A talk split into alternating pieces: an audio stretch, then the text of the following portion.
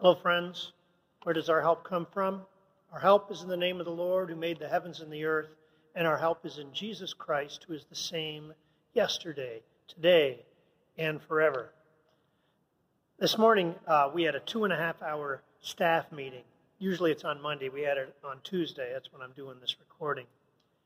And at the end of that meeting, a lot of it was talking about uh, strategies and how we will know when it is time to open church and to let a few people in.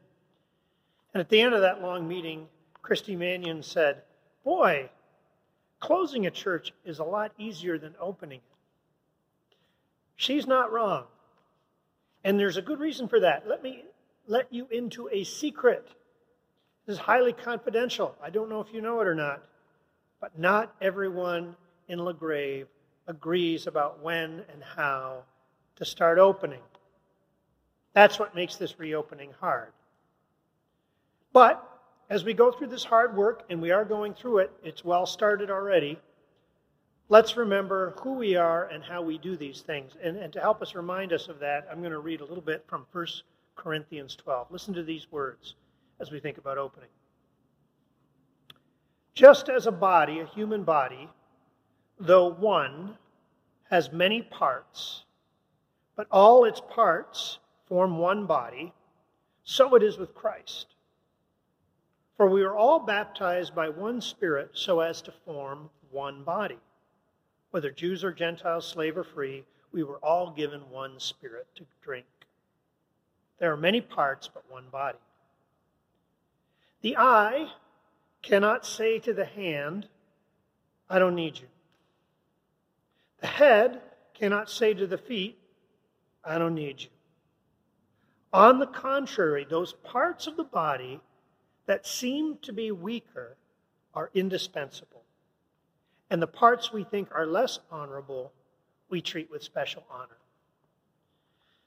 So, this task that we're undergoing of trying to figure out when to reopen, that's a hard task, but we, we, we hear about a way to do that. We do these things together as one body.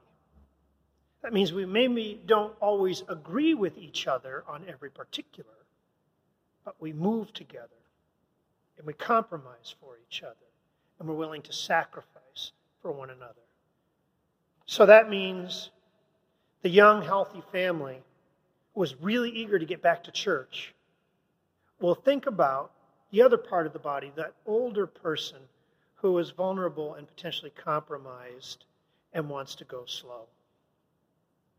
And that older person who wants to go slow and thinks, hey, why are we rushing? They will think about that young family with those young kids, those parents who are worried that their children are falling out of the habit of regular Sunday attendance, which is so important in our lives together as Christians. We are all one in Christ Jesus. We are all in this together by His Holy Spirit, and we will get through.